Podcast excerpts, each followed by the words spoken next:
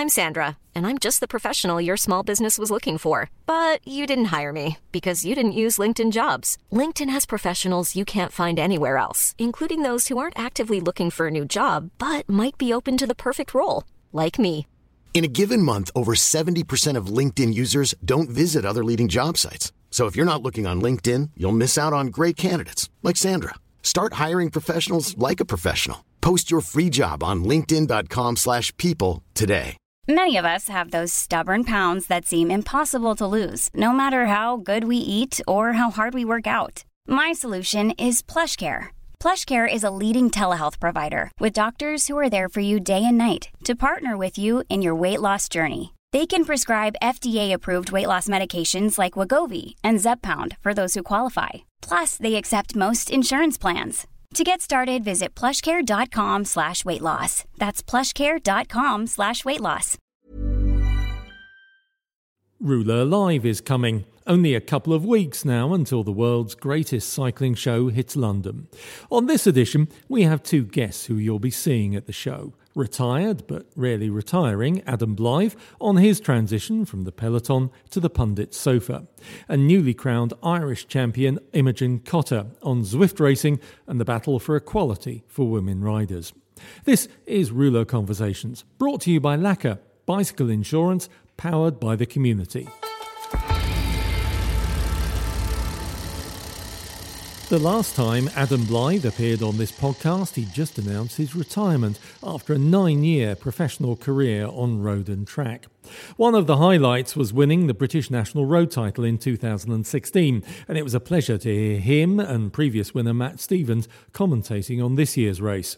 Overall, retirement seems to be suiting him well. It's gone all right, actually, I think. I don't think it's gone too badly. Um, I obviously planned what I was going to do before I announced I was going to retire, and it's going quite well. I'm enjoying the other side, let's say, the other side of bike riding, which is generally just normal life. But no, it's um, I'm enjoying it. It's good. And you said that you'd actually been out on your bike already uh, today, so you're still riding. You haven't given up or anything. No, I like going out on my bike still. It, it's it's something I think that all bike riders, when they stop, you know, they they might stop for a long period of time, but eventually they'll get back on the bikes. And I do like going out on my bike. It's it's good fun. It's just finding the time to do so, which is fine because if, if I haven't got time, I'm not stressed about doing it. So yeah, but I do love riding my bike still. Although this morning I got absolutely soaked for a good half an hour in that 30 minutes. I was like, why am I doing this? but no, it's good. That is the big difference, isn't it? That there isn't any pressure for you to do a certain amount of miles or a certain amount of hours. No, of course there's not. It's just, it's very, just do it when you want to do it. And if you don't do it, there's literally not a problem at all with not doing it. So yeah, for me, it's the enjoyment of riding my bike is still there massively. I just get to dictate when I can do it rather than someone else dictate that for me. I say that like they dictated it in the past. They never did. It was always up to me.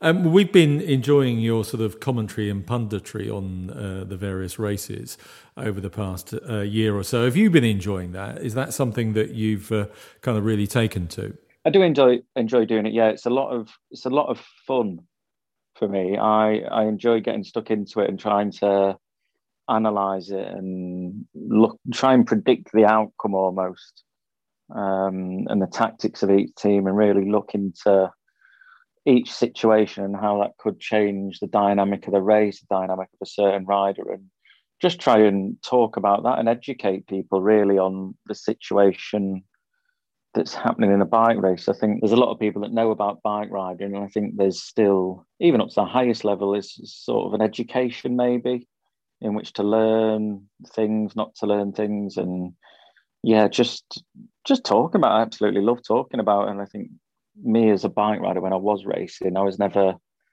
the biggest engine by far, uh, but I was efficient, and being efficient made me efficient at commentary, I guess, in being able to learn lots, look at the body language, look at the way things are shaping up in the race, and that's definitely helped me now when I do commentary for sure.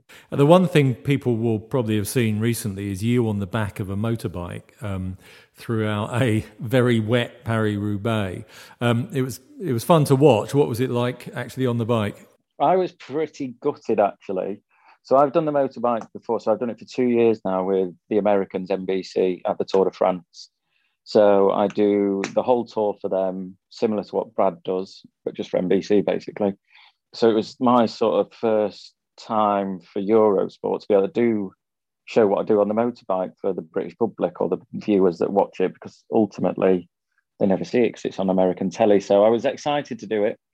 The race started and it was going well. It was brilliant. Um, and then we had the call from the director of the race that we have to go in front of the race because we can't allow the motorbikes, not too many motorbikes on the cobbles with the riders, which completely understandable. But I think we had to go like 20 minutes ahead. And by the time I got to follow some riders from when the first cobble section started, it was the second to last section. So that's when eventually I got behind riders on cobbles. So it was just, it was exciting, it was scary, and we all, I think everyone saw that how dangerous it was and how scared I was. It wasn't fun, but I was generally quite annoyed that I couldn't do more. So there's so much happening, so much you could talk about and analyze and just the dangers of it all. But I couldn't do that because I wasn't in the race and I could only tell the viewers at home that it's really slippy, it's scary, which it was.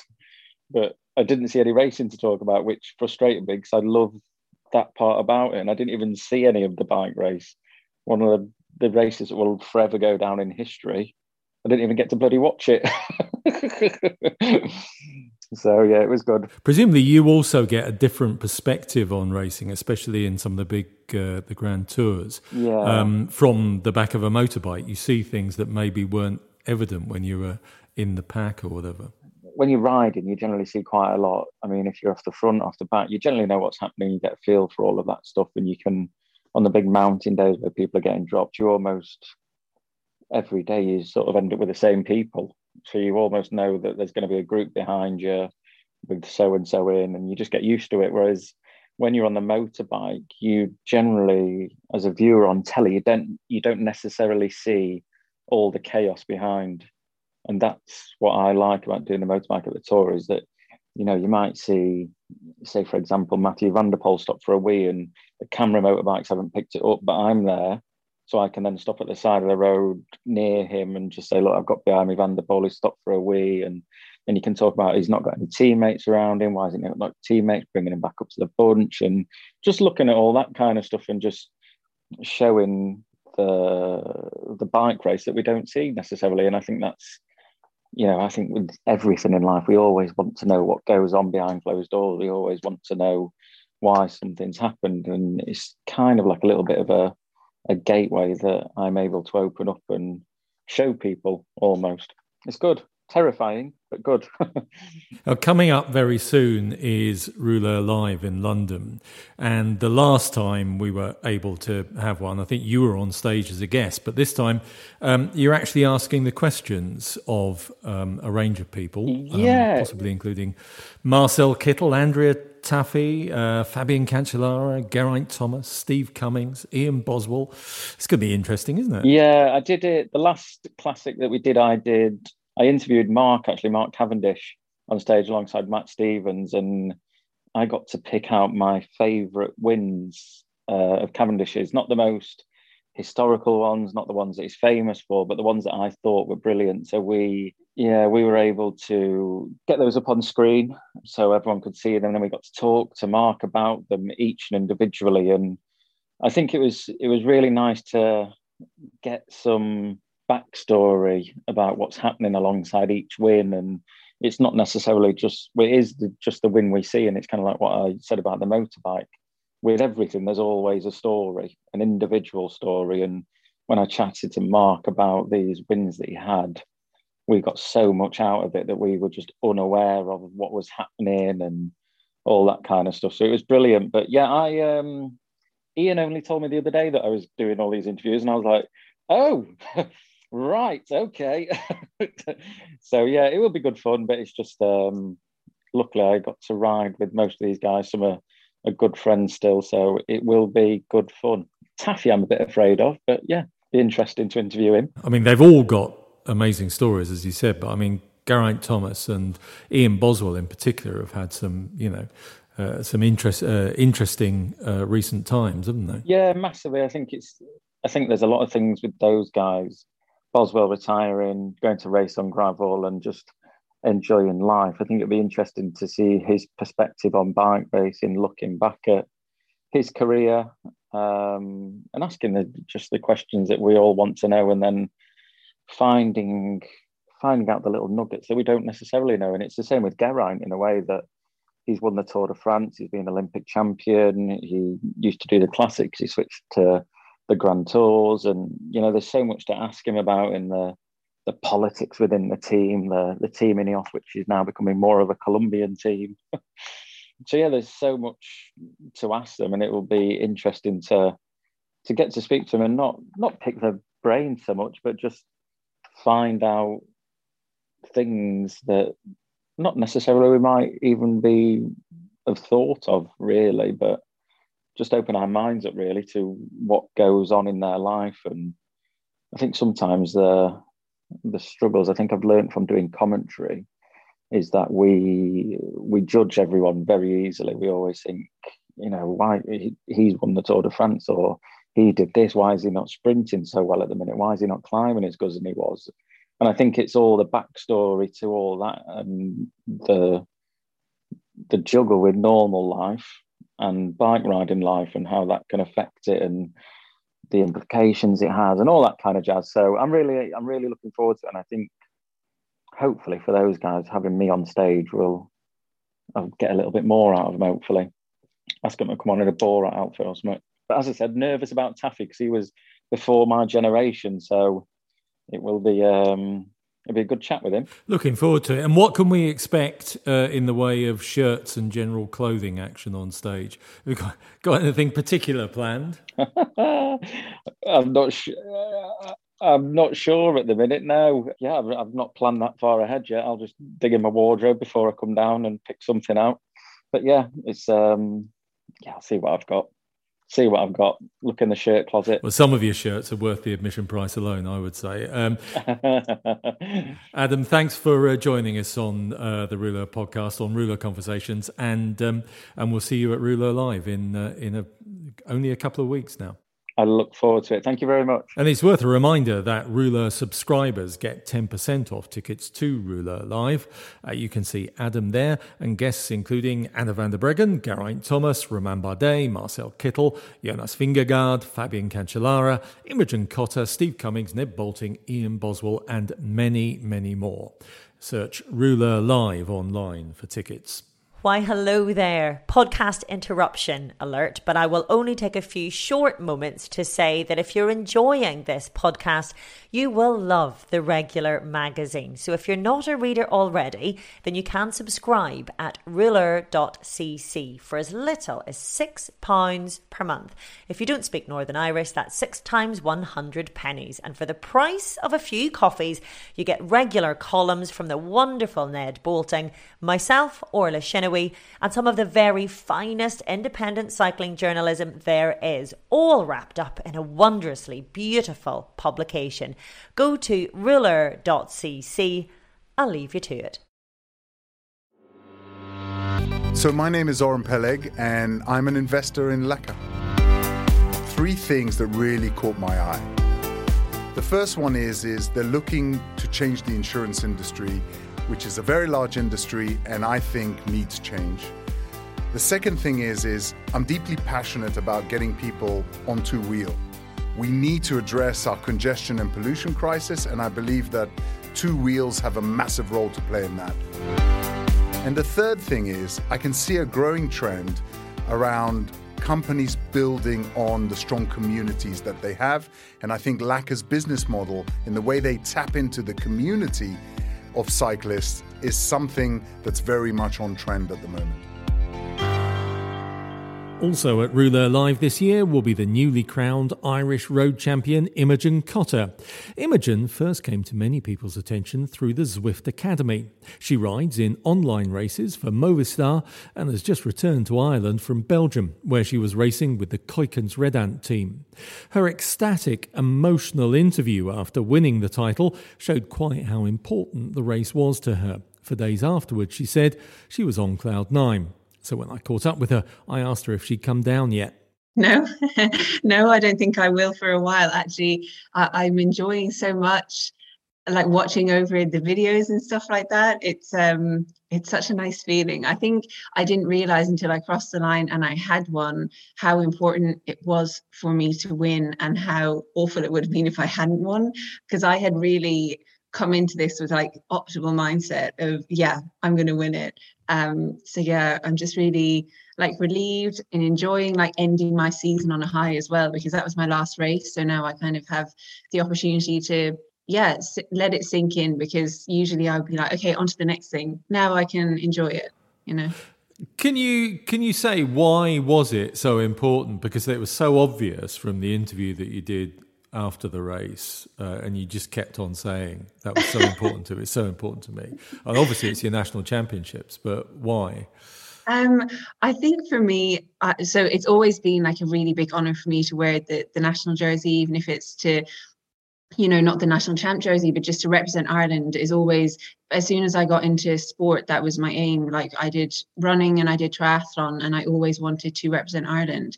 And on both occasions in both of those sports, um, I had come really close, and it had always kind of been snatched away by like an injury last minute or something would just happen that I wouldn't get to do it and I dealt with that disappointment so much. And you know, then when I started cycling, I was like, okay, now in cycling, I definitely, you know, I had just dogged determination to wear the national jersey. So this is kind of like another level of honor. Like you get to wear the national jersey when you represent Ireland, but I get to represent Ireland basically all the time now because I will have my national colours on. It's just such a oh, lovely feeling. Well, let's talk about your sort of route um, to today, because as you said, you started off um, uh, as a runner um, and then into triathlon. So but you haven't been cycling that long, have you? Yeah, no, I came into it quite late because throughout my teens I was a runner. So from the age of like I was always quite sporty, but it was from the age of about 16 onwards that I started to take it seriously.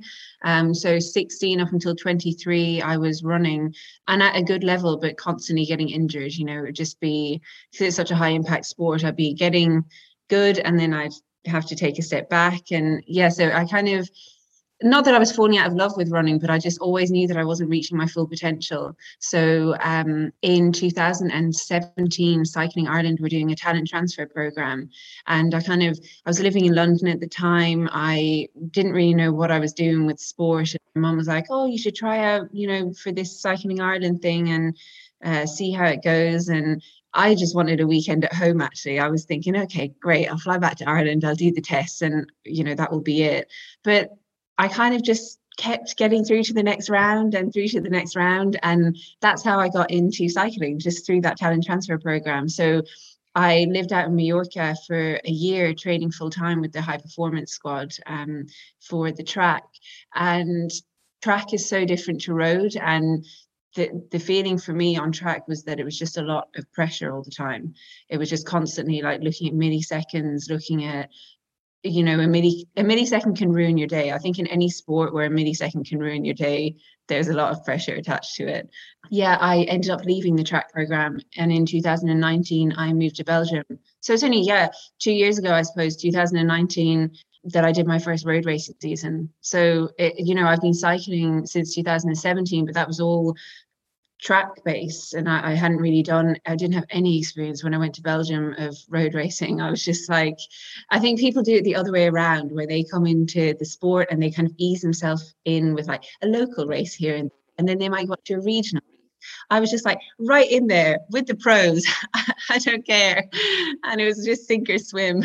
In Belgium, particularly, that must have been a bit of a shock. Yeah, gosh, yeah, it was it was just complete madness. I I look back on it now and I just think I was a bit crazy. But I think that also in a lot of situations like that, when you're very naive, it really helps actually, because when you're naive of like the level of the girls you're racing against, that you have no idea how good they are, it actually helps you to just get stuck in really. And then you got into as well a sort of e-racing, yeah, before COVID even actually, weren't you into kind of yeah online racing and the Zwift Academy and things like that. How how did that come about? So yeah, that was in 2019 as well. At the end of that season, I actually crash and I broke my arm. And I was, you know, a bit depressed, I suppose, that I couldn't get outdoors and ride. And I saw that Zwift Academy was taking place at the same time. And I was actually still able to get onto the turbo. I had like an ironing board above my handlebar, so I didn't have to, I could just rest my arm on that instead of holding the bars. And I just did the Zwift Academy to kind of keep me motivated while I was recovering and while my bone was healing. And again, kind of the same thing that happened with the cycling Ireland thing. I just got through to the next round, and then I got through to the semi-finals, um, which I was very happy with that and very unexpectedly. And then, yeah, I did some Zwift racing. Then, obviously, 2020 came about then, and you know, we all know what happened 2020. And I was doing Zwift racing at that stage because I wasn't sure, same as so many cyclists, I wasn't sure when we'd actually get to race outside again. So I thought, okay, I'll have to do some, you know, racing here to just keep me motivated and keep me fit. I liked it, but I, I couldn't really get into it uh, that much because I just felt that it was just so impossibly hard. It was very, very difficult. And um, I kind of took a step back from it when we got to go outdoors again. And then in January of this year, I got COVID. And it was then in my comeback from COVID that my coach said to me, Look, to keep you motivated, to give you something to work towards, why don't you try out for the Movistar E team? And that is, yeah, you know, you know, that's how I got to where I am now. So, how does the Movistar E team actually work then? So, we are basically members of Movistar, as in we we have the kit um, and the bike, but I also have my road team as well. That I I don't ride for Movistar Outdoors on Zwift, at the moment we're primarily racing on Zwift. We haven't used other platforms yet, but on Zwift there's like a Premier Racing League, which is every well, it was every Tuesday night. I think it's going to be every Monday night now, and it is just full gas racing against some of the best e racers in the world, and it is really, really hard, really fun, because you you kind of, I suppose, when you're suffering in the company of other people, it it makes it less yeah painful i suppose um but yeah we are it's amazing because Movistar have now set up the first ever world tour esports team um so i guess they're kind of breaking ground in that way and it's just amazing to actually be in in contact and to know that you're in like the same team as as these people who you've looked up to for years like you know you've got Valverde and Annemiek all these people, Alerud, like there's just amazing riders riding for them. And whenever I get to, you know, I got to wear their kit outdoors recently, I got to represent them in a gravel race. And again, that's like a real pinch me moment. You're like, what? that you're actually allowed to wear it and that you are, you've earned the right to wear it is is like a crazy feeling and a lovely feeling too.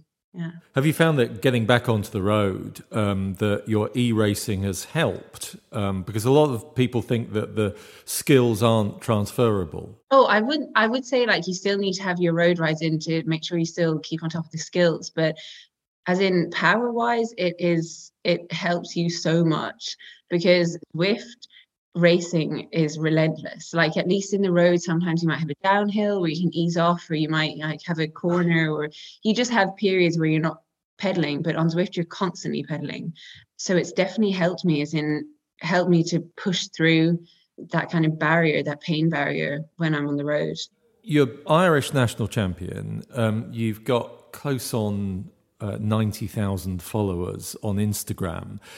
Um, and yet, up until now, you've been largely self-financing, haven't you? Which you know, in if you were a, a male rider, I don't think that would be the case, would it? No. Um, yeah, no. I, I'm still very self-funded and very broke. um, I I moved home recently now, um, and I kind of do I do a bit of coaching work, um, which just you know helps me to just keep my head above water. I don't have a load of money. I, I also have because of my Instagram, sometimes I might have a month where I get a job, you know, and that's amazing. And it's like, oh, I've got a bit of breathing space. Yeah, it's a weird one. I suppose that there's so many female cyclists I know now, um, and I know that nobody is doing it for money. Like at least with a male rider, you might think, okay, you know, they, they might be doing it because they have a chance to earn, you know, something like 600 euro a month. And, and you'd be thinking, oh, I would kill to earn 600 euro a month to cycle. All the women I know are doing it because they love it. Like there's nobody doing it because they're like, I'm going to get rich or I'm going to be able to pay my bills. We're all in the same boat the girls I know, obviously, like obviously on the world tour teams, you got people who were earning good money, but people who are trying to make it, it's it's very very difficult. Yeah. We see sort of signs that it might be changing, and obviously, the you know, recently we also had the you know uh, first women's Paris Roubaix, um, but again, the contrast in money and television coverage, even for that race, was still quite remarked, wasn't it? Yeah, but I think it's becoming more you know topical now. People aren't willing to let that stuff slide and i think you see it as well from within the women's peloton. You know i don't know whether you saw on twitter but there was a tweet like saying what the men would get versus what the women's winner would get. And i saw female cyclists from within the pro peloton sharing that and i think that is what needs to be done. I think that the time is coming now that companies races you know race organizers can't get away with doing that because there is there is twitter there is instagram. People aren't happy to let it slide. And i think we saw it as well last what was it this year with strade bianche when they crowdfunded to get the prize money for the women. Like that should be shameful for the race organizers. That is embarrassing. It's embarrassing. That's all i can say about it yeah it, it leaves me speechless it leaves me annoyed. We're putting in the same work as the men you know making the same sacrifices as the men maybe even more because we don't have any money. You know it's uh yeah I, I could get very heated on it. But i'm glad it's changing you know. It does seem to be changing slowly. Um, have you any idea at this stage what 2022 holds for you? Do you know what you're going to be doing? I really don't. I, I since I moved home from Belgium, that was like a really unexpected move. Um, I'm really taking things one day at a time. I've had teams reach out, you know, in recent months, and also especially since I I got the jersey, which is you know a really nice uh, feeling. I'm taking things a day at a time. I haven't made any confirmed plans yet. I'm hoping to move to Girona some stage this winter to just um, train out there. And yeah, taking things one day at a time is is my motto at the moment. Well, one thing you definitely are doing um, before then is Rouleur Live in London, November the fourth to the sixth. Um, do you know what you're going to be doing there? no, I I chatting, I suppose, and I suppose I, I would like to share my experience with cycling. I think I look at the list and I feel a bit of imposter syndrome probably because, you know, these riders there are, you know, there's amazing professional, ex-professional riders, whatever. I, I would like to just give a bit of a an insight, I suppose, from from my level. And um I, I'm coming at it from a different angle as well because I've come into it a very different way to a lot of riders. And also I've got the e-racing which is a, a unique thing, I suppose, that a lot of people might not might not speak about or might not do. Oh, you're definitely not an imposter, um, Imogen. Um, look forward to uh, seeing you at Rouleur Live, and uh, maybe we'll catch up then, and you may have some more news. Yeah, well, thank you for having the chat, Ian. And that's it from this Rouleur Conversations. There'll be a Rouleur Tech podcast here next week. Planning for your next trip? Elevate your travel style with Quince. Quince has all the jet-setting essentials you'll want for your next getaway, like European linen premium luggage options, buttery soft Italian leather bags, and so much more. And it's all priced at 50 to 80% less than similar brands. Plus, Quince only works with factories that use safe and ethical manufacturing practices. Pack your bags with high-quality essentials you'll be wearing for vacations to come with Quince. Go to quince.com slash trip for free shipping and 365-day returns.